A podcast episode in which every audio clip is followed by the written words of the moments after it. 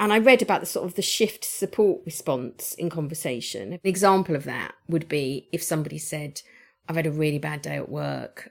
My boss made me do this a thousand times. And I said, Yes, that's exactly what happened to me last week. That will be shifting it onto mm. me. And a more supportive response would be, Gosh, that sounds really hard. Or what happened next? Just a kind of prompter to help them tell you the rest of it. And I realized that I actually, even though I think I'm a good listener, or I try to be, I did the shift thing quite a lot. And actually thinking back, that used to drive me mad as a child. If I said I had a headache and someone said, I've had one too, I've got a worse headache.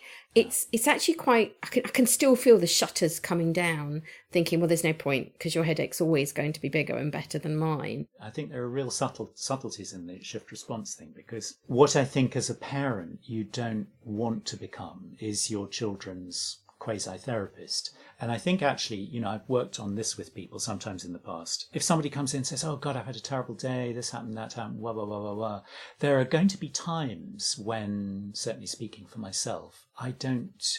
I don't want to have that conversation because I've got a whole load of stuff of my own, which is also swimming around in my head, and I'm very preoccupied by it.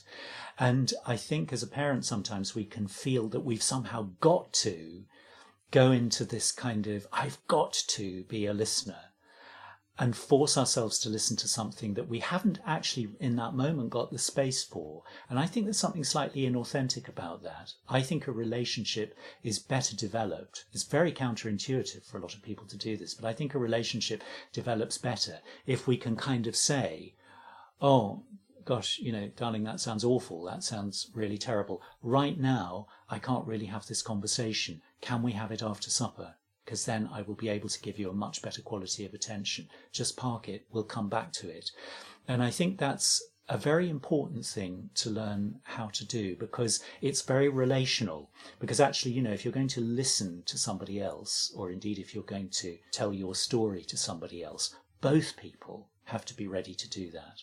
Both, be, you know, the person who's who's being asked to give space needs to have the space to give, and sometimes we don't definitely started doing yes. that more. I say sometimes I I can't concentrate now. Tell me later, and I always make sure I go back to them because I've also learned that a parent who is always available never really is. If you're, right. you know, if you don't look after yourself and if you don't make time for yourself. Mm. I think that's so important too because